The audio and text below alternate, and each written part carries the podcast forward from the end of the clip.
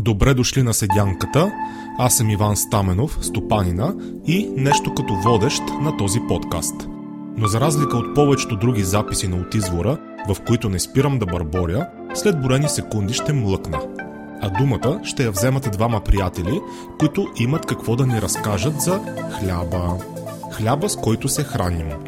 Или само си мислим, че днешният хляб става за ядене, защото се лъжем, че в него има хранителни вещества. Честно казано, не знам, не съм компетентен, но това могат да ни кажат Петю и Светлю. Здравейте и моля да се представите. Казвам се Петър Матеев и въпросът за хляба ме интересува поне от 7-8 години, като преди 6-7 години започнах сам да си правя хляба вкъщи. По този повод съм се интересувал много от различните сортове пшеници и други житни култури, които могат да се използват за направата на хляб, от начина на тяхното отглеждане. Правил съм опити с различни житни култури за хляб и за себе си съм стигнал до този способ, който е най-благоприятен за мен. Отделно от 4 години се занимавам като любител с замеделие и отглеждане на лимец. Помагам в доброволчески инициативи за засяването и отглеждането на лимец.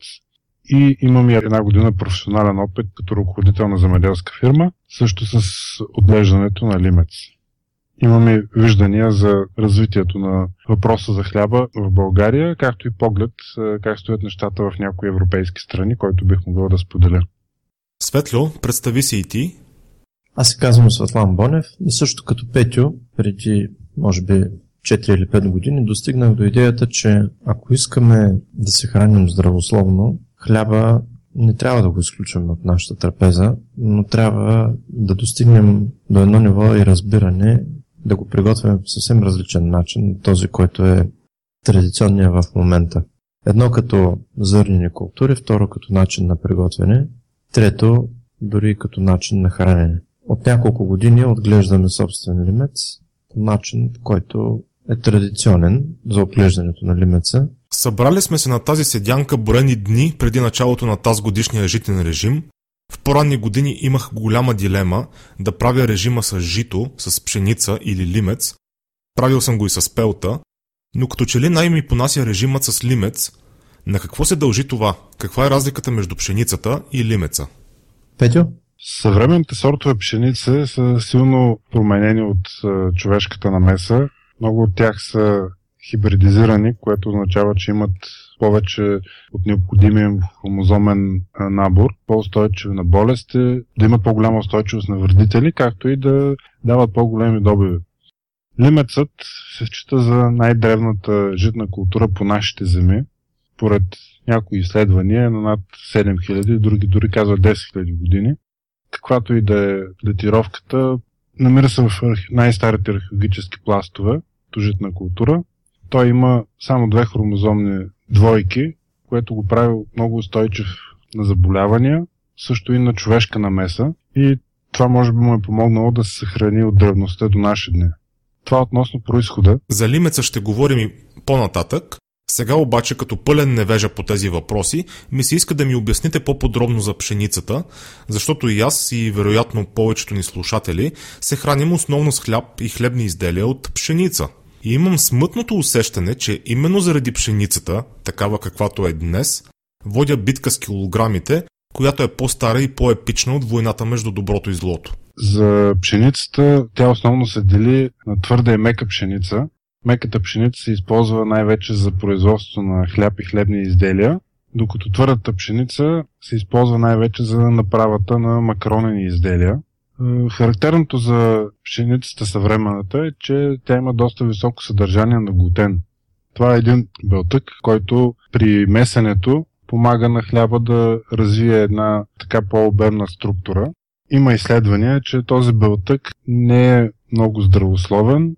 Дори има група от хора, които имат непоносимост към този белтък и това им възпрепятства да ядат каквито и да е житни е, култури, които съдържат този е, белтък, включително пшеница, ръж, ечемик, овес и те трябва да се задоволят с хлябове, приготвени от ориз, нахут, елда и други брашна, много от които са с химически добавки. За тях силата на житното зърно е изключена от храненето им.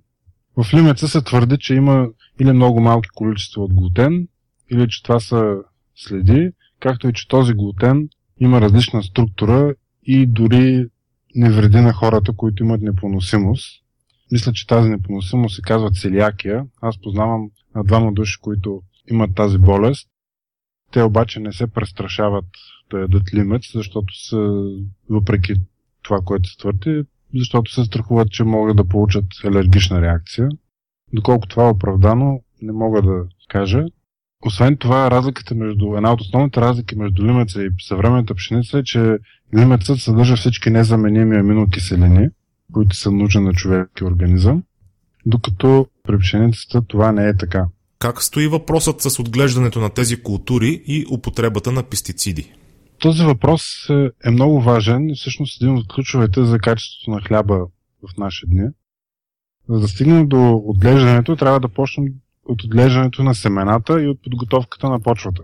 Съвременните сортове са основно хибридни. Имам предвид е, сортовете пшеница, които се използват в е, конвенционалното замеделие. Мисля, че Светло също би могъл да сподели тук своите наблюдения. Аз повече съм се концентрирал своите наблюдения върху лимеца. Доколкото ми е известно, лимецът и до сега се води за диво растение, или може би греша. Има ли междувременно, така да се каже, опитомени сортове? Лимец е опитомен до толкова, доколкото се използва от хилядолетия от хората за производство на хляб, хлебни и тестени изделия, както и за фураж на животните. И див до толкова, доколкото не се подлага на хибердизация и друга намеса в генома му от страна на човека. Всъщност аз тук мога да допълня, че то няма и интерес, тъй като добивите са доста малки, а пък съвременното човечество и а, по-специално съвременните фермери, които отглеждат масово зърнени култури, гонят добив. При Лименца такова нещо не мога да получат. Аз чувам вече за добиви от сорта на 6, 7, 800 кг на декар пшеница, което е някакво безумие просто. Такова нещо при Лимеца не може да се получи. Те са два вида, поне на мен това са, два вида са ми известни, еднозърнести и двузърнести лимец, като максималните добиви варират между 100-110-120 кг на декар, като това са това е зърно, което е неолющено. Какво ще рече неолющен? Има много интересни а, неща тук. Например, при лимеца, когато комбайна мине и ожене лимеца, лимеца излиза нелющен, т.е. той излиза с обвивката. Докато всяка една пшеница излиза от комбайна улющена, т.е. тя излиза само чисто зърно. Това е една много интересна предпоставка. Първо заради минералите, които съдържат самата люспа на, на лимеца. Такива минерали, които са безценни и трудно може човек да си ги набави по естествен път. Също така, друго много, друг, друго много важно нещо за това, защото лимеца излиза с люспата е това, че той, той се съхранява по този начин от разни вредители, като например гагрицата, която при топло време те се развиват много бързо и съответно лимеца и въобще зърнените култури са една, една много добра храна за тях. Малко или много лимеца бива запазен заради люспата, която, която, която съдържа семето, самото зърно, докато при пшеницата това нещо го няма. Тоест тя излиза а, олющено зърно, което а, бива веднага обект на атака от страна на тази пеперуда. Да добавя само нещо относно люспата на лимеца. Тя предпазва не само от гъгрица, а също така и от мишки. Установено е, че ако лимец се складира в насипно състояние в склад, мишките и плъховете не се интересуват от него, тъй като те не могат да се хранят с неолущен лимец. Люспата възпрепятства това нещо. Според някои изследвания, дори тя предпазва от радиоактивни излъчвания. Има такива, срещал съм в литературата такива от Чернобил. Практически самите житни зранца почти не са поели от радиоактивното лъчение. Пояснете, моля ви, разликата между лимец, емер, камут, спелта, пшеница, ръж или не разликата, защото е ясно, че това са различни култури. А, имам предвид разликата в ползите между тях, разликата във вредите, може би. Стигнем до там, ще споделям опит. Аз бих искал първо да обхванем цялостно процеса на отглеждане на зърното, от подготовката на семената, засяването, отглеждането, жътвата, складирането, минаването през мелницата, брашната и правенето на хлябове, тъй като това е един доста обхватен процес, който има последствия не само върху хляба, също и по много косвен начин върху качеството на водата, която хората пият. Както споменах, е, при конвенционалните пшеници има различни сортове хибридни семена. Много от тях, заради това, че са хибриди, не могат да се самовъзпроизвеждат, а трябва всяка година земеделските стопани да си ги купуват отново от е, фирми производители, които имат съответния сертификат за производство на тези семена. След като тези семена се закупят преди сейдбата, те се обработват с химически препарати, основно фунгициди, за така нареченото обезразяване, което би трябвало да предотврати образуването на плесен, нападането от гъбички на семената след тяхното засяване. Така още преди самото семенце да попадне в почвата, то вече е преминало през една отровна баня, така да се каже. Аз съм виждал в стопанските дворове по Балкана упаковки от е, тези препарати. На тях има знаците, че са силно токсични. И самите семена вече, когато се засяват, те са с тъмно червен цвят. Нямат вече този естествен цвят, който има житото. Те са едни тъмно червени и така отиват към нивата. Петя, извинявай, ще прекъсна да. тук, само да добавя връзка с тези семена, които са третирани по този начин. Значи, когато, ако в един кораб, примерно, при износ, в една партида, която да речем 15-20 хиляди тона, се намери само едно зрънце такова в цялата партида, то кораба, тази партида се отказва и бива спряна, само да добавя. Говоря за пшеница, която е хлебна за износ. Само едно зрънце да се намери, може да бъде спряно товаренето и съответно тази партида да бъде отказана. Значи смятайте за каква отрова става дума. Пекио, ти се интересуваш и от начините за обработка на почвата. Какви са препоръчителните методи? Кои са тези, които е добре да се изоставят? В зависимост от предшественика, като за пшеницата, това най-добре е да е бобова култура, която да обогатива предварително почвата с азот. Почвата се обработва по няколко пъти, като най-често първо е дълбок оран на около 18-20 см. Тази дълбок оран е, тя разрушава почвената структура, която се образува от предходната, струк... предходната култура, нарушава каналите, които са направени от е, дъждовните черви, както и влушава способността на почвата да задържа влагата и също така да задържа и почвената руса. Има такова понятие като почвена руса, която е тази, която се образува по самите по самата повърност на почвата в нейния горен слой. За тези неща много подробно е писал Иван Овсински още преди 100 години, който е постигнал увеличаване на добивите тогава с... Той е постигнал отвояване на добивите при тогавашния способ на отглеждане, единствено чрез плитка обработка на почвата до 7 см, която, чрез която се стреми в най-горния нейн слой да се получи един, една равномерност на структурата, по-добро проникване на въздух и задържане на влага и органични вещества.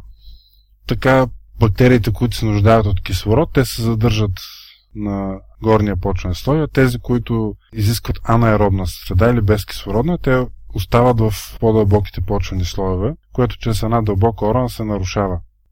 Сега в света хората почват да осъзнават това нещо и на много места дори се използват а, технологии за плитка обработка на почвата или дори технологии за засяване на, житно, на житни култури на пшеница без въобще да се налага орания или каквато и да почна обработка. Такива технологии се развиват както в Съединените щати, така и в Украина, да речем. Там има фермери, които работят по този начин. И това намалява нуждите от внасяне на минерални торове, запазва почвата по-добра от гледна точка възможността и да съхранява влагата, както и да отвежда излишната влага, когато има по-големи валежи и осигурява един равномерен и устойчив добив. В България до сега не съм срещал земеделски производител, който да отглежда зърни култури по този начин. Не съм чувал дори да се говори за този начин на отглеждане. През миналата година направих един опит, който отчасти се стреми да наподоби технологията на Иван Овсински, който казва, че за отглеждането на житни култури трябва да се изпълнят едновременно две на пръв поглед противоречащи условия. Едното е да са много нагъсто, защото тогава растенията са стимулирани да дадат плод. И другото условие е да имат същевременно достатъчно пространство, за да се развиват. Той постига това, като засява житните растения в междуредия от по 30 см, от наивици от по 30 см, като междуредието е през 5 см. Има 6 реда, където зърното е засято през 5 см. След това това образува една ивица от 30 см, следва една ивица от 30 см, която остава незасята. И следва още една ивица от по 30 см засята и така се редуват до края. По този начин растенията хем са на гъсто, хем имат достатъчно пространство за развитие. Той е постигнал по този начин отвояване на добивите и по-голяма устойчивост на полягане, на обилни валежи на градушка. Аз направих е, подобен опит, подобен, защото при мен сиялката позволяваше да се направят тивици от по 27 см, не от по 30, 28 см всъщност. Засяхме лимец. Там, където използвахме този способ на отглеждане, добива беше малко по-висок от другите място. Получихме 130 кг от декар, на другото място получихме 120 кг от декар. Разбира се, това е опит, който включва само една част от технологията, без, без тази за обработка. По-нататъчни опити биха показали дали наистина и при лимеца може да се получат с по-големи увеличения на добива по този напълно естествен способ. Ако не си сеем сами пшеницата или лимеца, откъде можем да си купим качествено зърно или готово смляно брашно? Много е важно да се знае, че брашна от конвенционален тип пшеница няма как да бъде полезно, каквото и да обясняват разни производители, разни търговци по отношение на брашна, които са биосертифицирани и така нататък. Потребителя или всеки един човек, който е решил да си меси хляб сам в къщи, би трябвало да знае най-първо, че всички конвенционални брашна, които са на пазара, без значение с еко-биосертификат или каквото и да е там, или без, произлизат от големи мелници. Тези мелници, за да произвеждат брашно, трябва да бъдат фумигирани задължително, трябва да бъдат третирани задължително и съответно брашната в по-голямата си част от тях при самата обработка бива отделена трицата и зародиша при получаването на брашно. В белите брашна, като цяло, които са в магазинната мрежа, почти няма нищо полезно в тях. Не само, че няма нищо полезно в тях, има така наречени агенти, които малко хора знаят какво означават тези агенти. В тези, тези брашна няма нищо, което да е полезно. Там има едно нишесте, допълнителни набухватели, абсорбинова киселина много, за да, може да бъдат, за, за да могат да бъдат стабилизирани и съответно да не бъдат нападани от гагрица, да не хващат гагрица. Тези брашна, обикновено ферментацията при тях протича с хлебна мая, която хлебна мая има съдържание на изключително голямо количество така наречените термофилни дрожди. Тези термофилни дрожди, за да се извърши ферментационния процес, съответно да се получи набухването и така нататък, тези термофилни дрожди, те не умират при високи температурни обработки. Тоест, ферментацията, на... ферментацията продължава и в организма, когато едем този хляб или въобще продукти от тези брашна. А също така, а, интересното е, може би затова хората се наблюдават, че всъщност така наречения купешки хляб вкисва, разваля се, става плесенясва, има мухъл, когато предстои известно време. Това е именно заради, именно заради това се получава. Докато, примерно, един хляб, който е правен с квас, да речем лимецов, тъй като сега говорим за лимец, чието брашно е получено чрез смилане на зърното, 100%, без да бъде отделено нищо от него, нито трици, нито зародиш, нищо. Този хляб и се произведе хляб с квас, т.е. умеси се хляб с квас се изпече, този хляб изсъхва, става буквално като а, нали, с времето, става буквално като камък, но той никога не му хлясва и никога не плесенясва. Другото важно нещо, което човек трябва да знае, е, че в момента има много видове брашна, говорейки за зърнени култури, ръж, спелта, камут, въпреки че е доста, доста по-рядко срещан, но все пак има и различни видове пшеница, твърди, по-меки и така нататък. Но всички или една голяма част от тях, особено за пшениците, те са третирани. Те просто няма как да достигнат до потребителя без да бъдат третирани. При Лимицовете, това, което мога да посъветвам всеки е, в днешно време има доста магазини, в които човек може да си вземе, или пък малки производители, от които човек може да си вземе или зърно, което да си го смели в домашни условия, по различни начини. Някой, чувал съм някои ги мелят в блендери, чувал съм а, също така има малки мелнички, които са за домашни условия, които вършат прекрасна работа. Тук ще направим една съвсем кратка музикална пауза, във втория сегмент ще продължим разглеждането на темата за хляба и всичко свързано с него.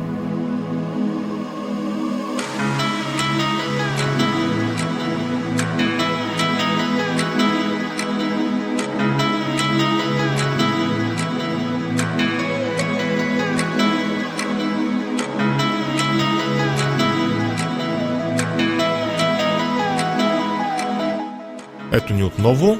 Светло, зная, че ти месиш с квас. Защо избираш квас? Кваста е нещо, което на практика е вечно. Тя се получава от дрождите, които се намират по повърхността на зърното. Между другото има дрожди по повърхността на всеки един плод, включително и зърно, стигат то да не, те да не бъдат убити още по времето на когато се третират на полето с всякакви пестициди, след това с фунгициди, инсектициди и всякакви такива силно токсични химически препарати. Много често при конвенционалните пшеници се получава именно това.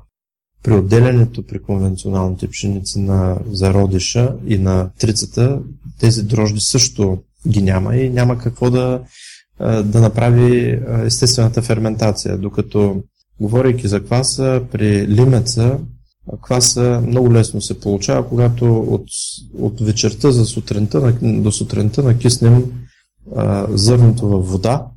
Там дрожите се отделят в тази вода и на сутринта замесим със същата вода известно количество брашно, което след това го подхранваме за 72 часа, кваса ни е готов. Тоест ние имаме а, готовата мая, истинска, естествена, която е която е готова за замесване на, на нашия хляб в домашни условия. Поправете ме ако греша, можем да познаем хляба замесен с квас по неговия специфично кисел вкус, нали? За да се подчертае вкуса на кваса, особено в магазинната мрежа, правят хляб, който има така лек кисел вкус. Истинският хляб с квас, когато той не е престоял повече от, доста повече от необходимото, няма кисел вкус. Той няма, има нормален вкус, не е кисел. Не знам как го постигат това в магазинната мрежа, но много често хората се бъркат, когато искат да получат хляб с квас, те търсят този възкисел вкус. Това за киселия вкус зависи също от това първо каква закваска се използва, какъв квас се използва. Ръжения квас дава по-кисел вкус от кваса от спелта или лимес, да речем. Зависи също от това и колко време втасвал хляба. Тези, които втасват по 18 и повече часа, те вече не могат да нямат кисел да, вкус. Да, при втасалия хляб има кисел вкус, така е. Да, като има, има такива технологии за производство на класен хляб, които изискват точно такава дълга ферментация, 18, някои дори 24 часа. Обикновено, ако квас е добър и подходящ, и има подходящи температурни условия в помещението, един хляб от квас може да втаса и за 4-5 часа дори за по-малко и няма нужда от е, дълги ферментации, тогава няма и този кисел вкус. Значи и двамата сте твърдо за домашно приготвения хляб. Тогава да ни споделите тънкости в това приготвяне, защото веднъж се пробвах да меся, започнах направо с брашно от лимец, което знам, че е по-трудно, и резултатите бяха, как да ги определя, годни за консумация, но доста неестетични, което не е добре, защото човек все пак се храни с очите си. По отношение на хляба в домашни условия, много е важно да, поискаме да говорим за здравословен хляб, трябва да забравим за всякаква мая, хлебна мая. Леле, мале, не ставаме ли твърде крайни? Сега и маята не става за хляб. Порано казахме, че не можем да сме сигурни в хляб от пшеница, ръж, спелта, само лимец. Става, до толкова, а... доколкото а, можем да сме сигурни в происхода им и те не са третирани. Тези, които са в магазинната мрежа и както брашна, така и зърна, няма как да не бъдат третирани. Защото... Ама как можем да сме сигурни? Поставете се на мое място и на мястото на всички хора, които и да имаме най-голямо желание, не можем да си отглеждаме житни култури в апартаментите. Можеш да си сигурен тогава, когато купуваш зърно или брашно от производител, който е обикновено за мен лично решението на този въпрос са малки стопанства, от порядъка 15-20 до 100 декара максимум, тъй като според мен е такъв тип зърно, което да е чисто, което да не бъде третирано, и съответно брашната и въобще всякакви продукти от тях, които се правят пасти, макарони и така нататък, могат да бъдат правени само при такива условия на, на малки, малки стопанства, малки ферми. Хората, които а, отглеждат такива стопанства, те трябва да имат философията за това, т.е. самите те да искат да живеят по такъв начин, да отглеждат чиста храна и чиста продукция, да не се гони добив, тъй като гоненето на добив, съответно печалбарството от това, упоручава абсолютно всичко. Това с отглеждане на хиляди, десетки хиляди и стотици хиляди декари е просто безумие. Конвенционалният тип земеделие в днешно време е именно такова. Аз, например, познавам няколко такива земеделски производители, стопани, които имат малки стопанства. Освен за нуждите на своето семейство, те произвеждат и са така малко по-широк кръг от хора, на които продават. Както повечето от тях а, отглеждат лимец, но има такива, които засаждат и а, ръж, има такива, които засаждат и пшеница. Добре, ако решим да си купим от тяхната продукция, как и къде можем да ги намерим? Тяхната стока не се продава в магазинната мрежа. За съж... Всъщност не знам, не за съжаление, защото за да се продава в магазинната мрежа, тя трябва да отговаря на определени критерии, изисквания, условия, които са извън рамките С на... други думи, да забравим търговската мрежа, ако искаме добър здравословен ами хляб. Ами в повечето случаи да. Има фермерски пазари, между другото, на които се предлага такъв тип брашна, хляб, който е произведен по този начин, които са обикновено от неделя на неделя във Варна, например, има такива пазари. Предполагам, че и в други градове, но те са по-големите градове. Има такива по-малки фурни, в които се произвежда такъв хляб, ръчен хляб с квас или с дива мая, получена, от плодова захар. Но не мога да гарантирам, че ползват на 100% такива брашна, които са които са чисти, те в повече случаи купуват, те трябва да имат документи за происход при евентуални проверки от Кос, данъчни и така нататък. За да имат документи за происход, те няма как да купуват от малки земеделски производители или пък, не знам, може би да има как, но едва ли е масово това. Знам в България, че има няколко производителя, които по-масово произвеждат лимец. БГ Агро, мисля, че са едни един от по-крупните земеделски производители, които произвеждат лимец. Нямам представа по какъв начин обработват земите, съответно третира ли се, не се ли третира по някакъв начин зърното. Виждам, че има такива кооперативи, които и самоорганизиране на хора, които засаждат дар лимец е такъв един, които засаждат лимец и след това всеки получава по някакъв добив от този лимец, като една част се дарява, мисля, че бъдещето е точно на такива малки стопанства, които отглеждат малки количества и съответно продават в района, в където, където живеят. Дали под формата на хляб, дали под формата на зърно, дали под формата на брашно. Мисля, че това е пътя, който могат да се случат нещата. В противен случай в магазинната мрежа не може да очакваме нищо добро.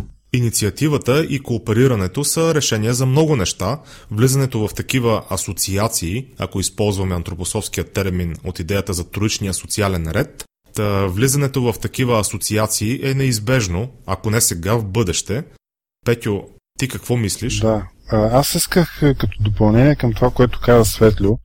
Моето виждане доста много се препокриват с неговите относно начина по който човек би могъл да получи качествено хляб, качествено зърно, качествено брашно. Това е точно чрез собствено влагане на някакви собствени усилия, най-малкото в търсене на качествена продукция или дори в участието в нейното производство, както това се случва, например, чрез инициативата Дар Лимец. Според мен една от причините да няма качествен хляб е не само изискванията, които се налагат от гледна точка на уж чистотата на продукцията, а също така и откъсността на хората от а, самия процес на отглеждането на житото и на производство на хляб. Много хора не са запознати, аз за това отворих една малко по-голяма скоба, защото а, смятам, че хората не осъзнават какво означава да се произвежда житото и какви последствия има то за самото отглеждане върху здравето на хората. Например, при една конвенционална отглеждана пшеница. Споменахме, че има обработка на семената още преди да се засеят. След това има между 5 и 6 пръскания с хербициди и пестициди преди да се ожене пшеницата. Тези хербициди и пестициди, те се отлагат в почвата, не всичко се разгражда, влизат в подпочените води и по такъв начин се отрави водата, която пием.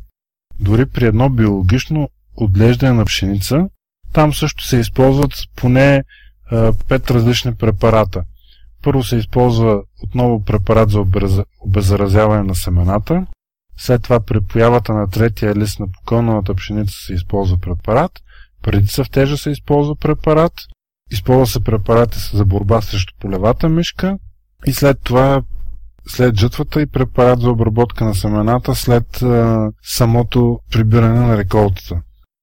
Т.е. дори при едно така наречено биологично отглеждане се използват поне 5 различни препарата. Това не може да не оказва влияние на качеството на зърното и на самата пшеница. Има ли причина сам да мелиш зърното? Виждал съм те с една ръчна мелничка.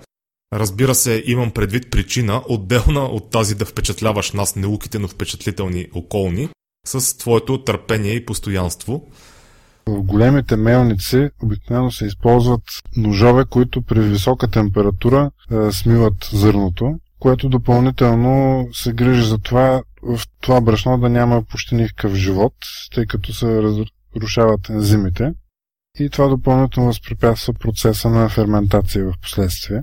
Повечето мелнички, които се използват в домашни условия, са камъни, които щадят зърното, щадят ензимите, тъй като се използва по-ниска скорост на мелене и не се постигат такива температури, така че ензимите да се съхранят поне до процеса на втасване. Вече последствие на термичната обработка при печене на хляба, тези неща, разбира се, също изчезват. Та, докато стигне хляба до нас, той минава един доста дълъг процес, който се отразява и по други начини на, на хората, както споменах и качеството на водата, но също така и качеството на самите почви, защото колкото по-интензивно се обработва една почва, толкова повече се налага тя да се тури, което означава допълнително вкарване на изкуствени торове и още по-голямо замръсяване на водата по този начин. Аз тук искам да вметна по отношение на минералите липсата на минерали, интензивността на обработка на почвите и след това внасянето на тези минерали под формата на синтетични минерали и синтетични торове е огромната глупост, която се прави, както Петю каза, за дълбоката оран, така и за горението на нивите. Вместо да се, да се получи едно бавно гниене, при което гниене всъщност нали, да се оставят всички тези стеблата, стволовете на, на пшеницата или там на зърнената култура, вместо да се оставя да огние равномерно в рамките на година-две, като се даде и почивка на нивата съответно и се смени мястото. С това горене всъщност се избива цял един, цяла една верига хранителна може да се унищожи и с дълбоката оран, която, която се прави се унищожава, не може, се унищожава цяла една хранителна верига В тази нива живеят боболечки, бръмбари, разни микроорганизми, червечета и какво ли не още. Следствие на опожаряване, следствие на дълбока оран, следствие на третиране с химикали, това всичкото нещо се унищожава. Унищожавайки и прекъсвайки една хранителна верига, всъщност ние прекъсваме дори едно звено само от нея да се унищожи, ние прекъсваме цялата хранителна верига, т.е. живота се прекъсва там. Дали изобщо е вярно, че ядем българска пшеница? Чувал съм, че нашата се изнася, за тукашните нужди пък се внася от немай къде. За масово внасяне със сигурност не се внася. Може и да има някакъв нос, но масово не се внася. Просто да, изнася се, огромни количества се изнасят. Тя няма къде да бъде съхранявана.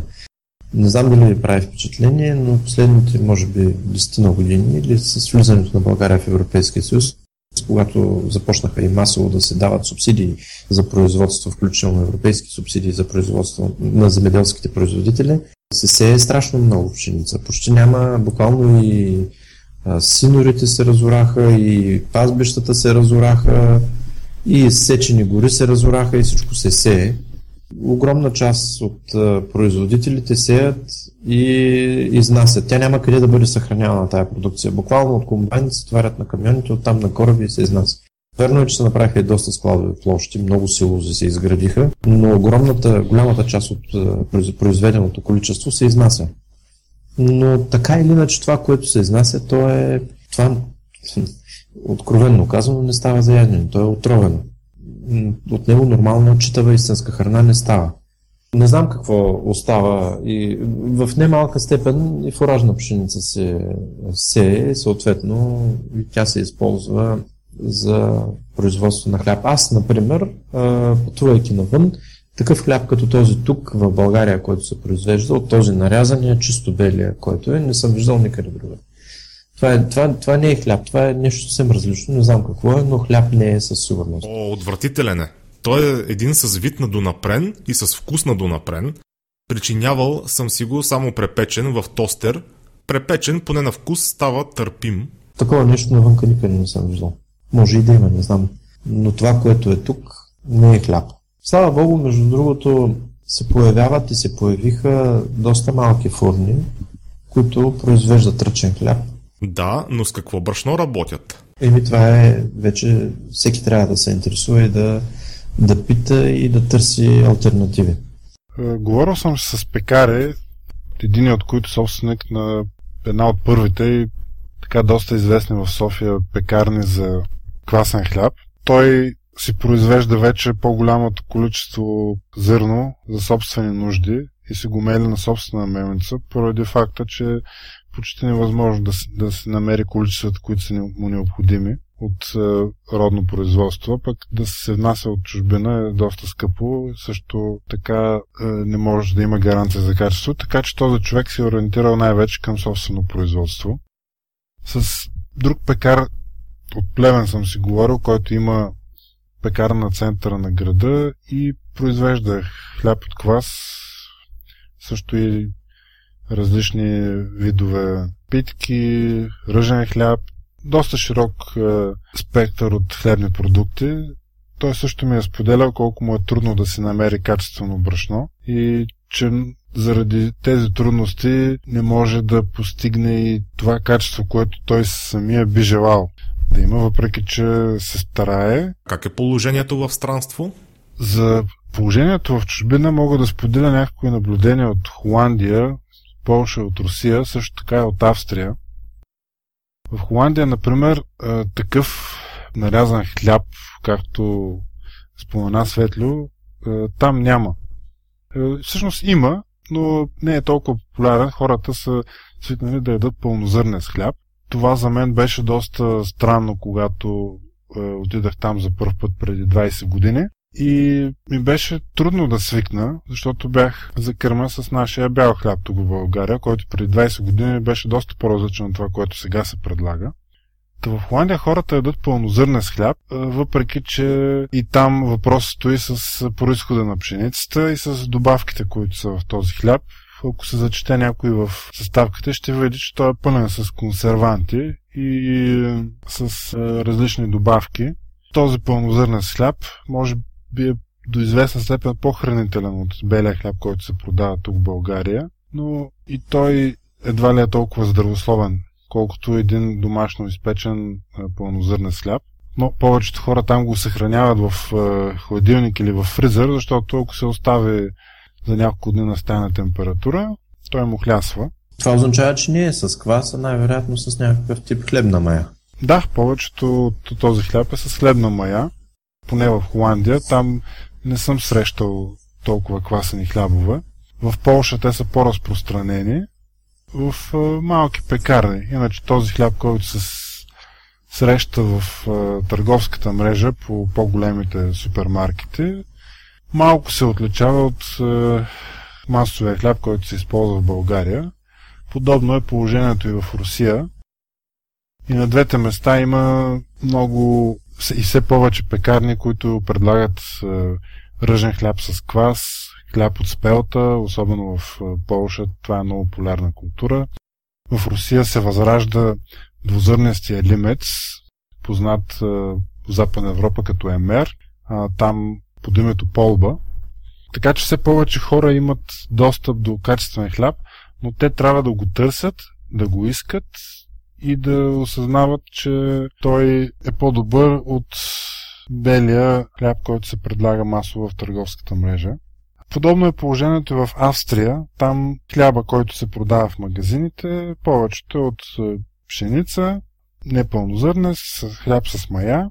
Вече в специализирани пекарни и биомагазини има и пълнозърнести хлябове, хлябове с е, квас.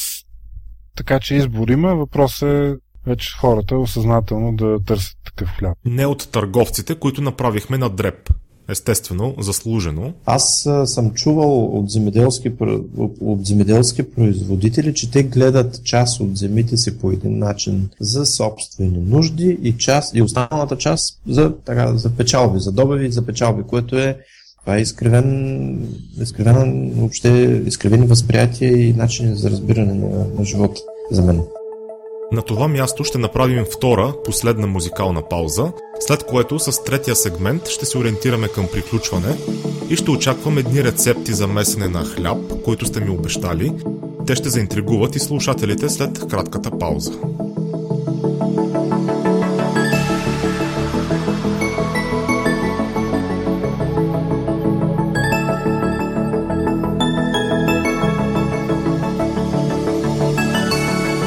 Така, вече сме в третия сегмент. Попадаме в следната ситуация, за момента все още въображаема. Аз и слушателите сме си набавили лимец или друго качествено зърно от отговорни производители или отгледано лично в асоциация с самишленици. Мелим си го на ръчна мелничка и за месенето разбрахме използваме квас. В никакъв случай не има я. Ами аз имам друго мнение. Да, тъй като съм правил опити и с квас, и с мая, правил съм хляб от лимата си с а, хлебна сода. Като цяло наблюденията ми са следните. Ако се направи хляб от лимет с а, хлебна мая, също става, но поне моите лични наблюдения показват, че този хляб е по-рунлив, бързо изсъхва и не е толкова вкусен. Хляба от лимец, приготвен с квас, е много вкусен, докато е топъл. След това, като поистине, пак е вкусен, но сравнително бързо изсъхва и става по-твърд. И наистина с след 2-3 дни, айде да са 4-5, става на камък, не плесенясва, но специално за мен вече не ми е толкова вкусен и усещам, че по-трудно се смила от е, организма. Затова съм стигнал за себе си, разбира се, за всеки човек това може да е различно, затова най-добре е да се правят опити. За себе съм стигнал до е, един способ, който е лесен и дава вкусен, траен и питателен хляб. Аз смивам сам брашното на каменна мелница и добавям за приготвянето на закваската е, добавям брашно, равно количество вода и малко мед. Това го приготвям вечерта. На сутринта добавям същите количества мед, брашно и вода. И вечерта вече от самите ферменти, които се съдържат в меда, се получава е, едно втасване. Добавям останалото количество лимец, малко повече вода, примерно за 750 грама брашно, добавяме около 400 мл вода и по желание семена и други добавки, сол на вкус.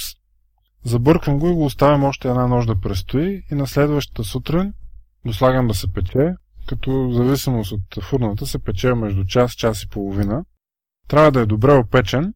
Това аз го познавам, когато се отлепи от стените на съда, в който го пека, като също го покривам с е, капача или фолио, за, за да не загори отгоре, тъй като стои по-дълго време в фурната. Това, което получавам като хляб е доста сочен, заради по-голямото съдържание на вода хляб и много лесно смилаем и вкусен. Запазва се по-дълго време свеж, повече дълго време мек и лично за мен много лесно се смила, като същевременно е достатъчно питателен, с 2-3 е, филийки ми е достатъчно да се нахраня. Е, приготвя се и лесно, въпреки че самото приготовление отнема около 3 дена. Времето, което посвещавам аз, общо е около 30 минути. Подготовката на закваската и самото забъркване. Хляба не са месия, просто се разбърква добре. И печенето час и половина, като през тези час и половина човек може да се занимава с нещо друго. Количеството, което получавам, ми стига за около седмица.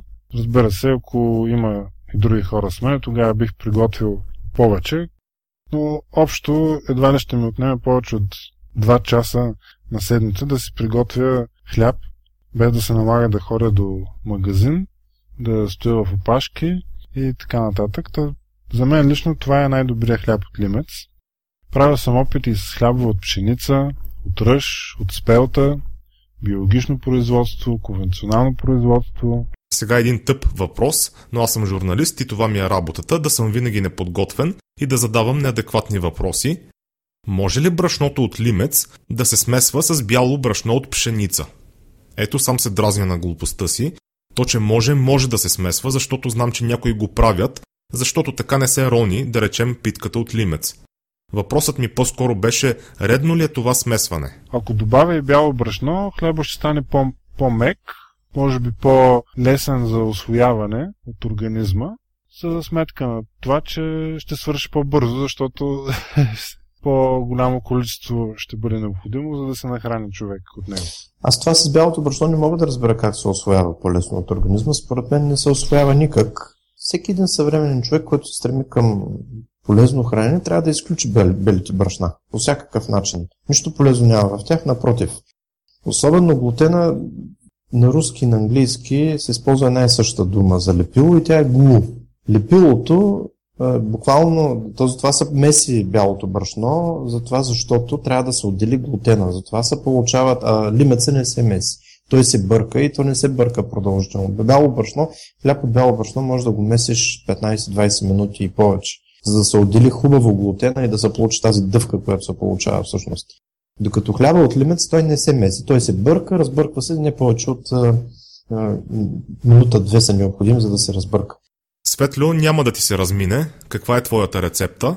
Аз как приготвям хляба? Приготвям го с квас. Кваса съм го добил преди години по начина, по който казах преди в началото на разговора, накисване на зърно във вода, отделяне на дрождите, този начин, от вечерта до сутринта. След това се запърква и се подхранва с брашно, с гъстотата на кексово тесто за да се получи ферментация за около 72 часа се добива кваса. След това, в зависимост от температурата, значи принципът е колкото по-топло, толкова по-бърно развитие и съответно повече размножаване на дрожжите и обратно, колкото по-хладно и по-студено, толкова по-бавно развитие и размножаване на дрожжите. Колкото по-течно, толкова по-бързо размножаване, колкото по-гъсто, толкова по-бавно размножаване. Това е принципа. Съхраняването може да бъде под формата на питка, изпечена на слънце и да е преврем на тъмно място и след 30 години, ако сме живи и здрави, можем да го ползваме пак. Или в хладилника под формата на течен квас, който е за ден за ден. В смисъл днеска или утре, ако месим, можем да го държим в хладилника в по-течно състояние, като го захранваме пак на около 24 часа. Това е начина за приготвянето на кваса, а другото е сол, вода и брашно. Моята рецепта е за няколко степени на ферментация. Първо това е ферментирането на кваса, второ така наречената опара. Петю също използва опара, доколкото разбрах, само че той слага мед. Може да сложи и захар. Това е във връзка с подхранването на дрожжите и бурната ферментация, за да може да се получи разпъването, така да се каже, на, на тестото и да се получи така наречената хлебна решетка. Дупчиците, които сме свикнали да виждаме в хляба, това е решетката. За да се получи това нещо, трябва да имаме бурна ферментация. При бурната ферментация трябва да добавим захари. Дали ще е мед, дали ще е захар, дали ще е някаква плодова захар. Обикновено с сок от портокал се получава много добре също. След като получим опарата, която се получава за около час-два, тази ферментация с захар, мед или портокалов сок, ние добавяме брашно и сол и това нещо се разбърква и се получава брашното, т.е. тестото, от което ще се пече хляба. Аз лично, понеже човек в днешно време, в днешното ежедневие е забързано и човек няма много време, не разполага с много време, а ферментацията трябва да се извършва за около колкото е по-дълга, толкова по-добре. Използвам способа, вечерно време го замесвам тестото и го слагам в хладилника. При по-ниска температура се получава по-добро разгръщане на ензимите и съответно по-добра ферментация и до сутринта се получава и другото удобство, което е, че по-лесно се обработва самото тесто. Докато ако е по-топло, там ферментацията става доста по-бързо, по-течно е тестото и доста по-трудно се обработва. Та, в хладилника, когато се оставя от вечерта до сутринта, в рамките на едни 6-7 часа, през това време спим, така или иначе не извършваме никаква дейност.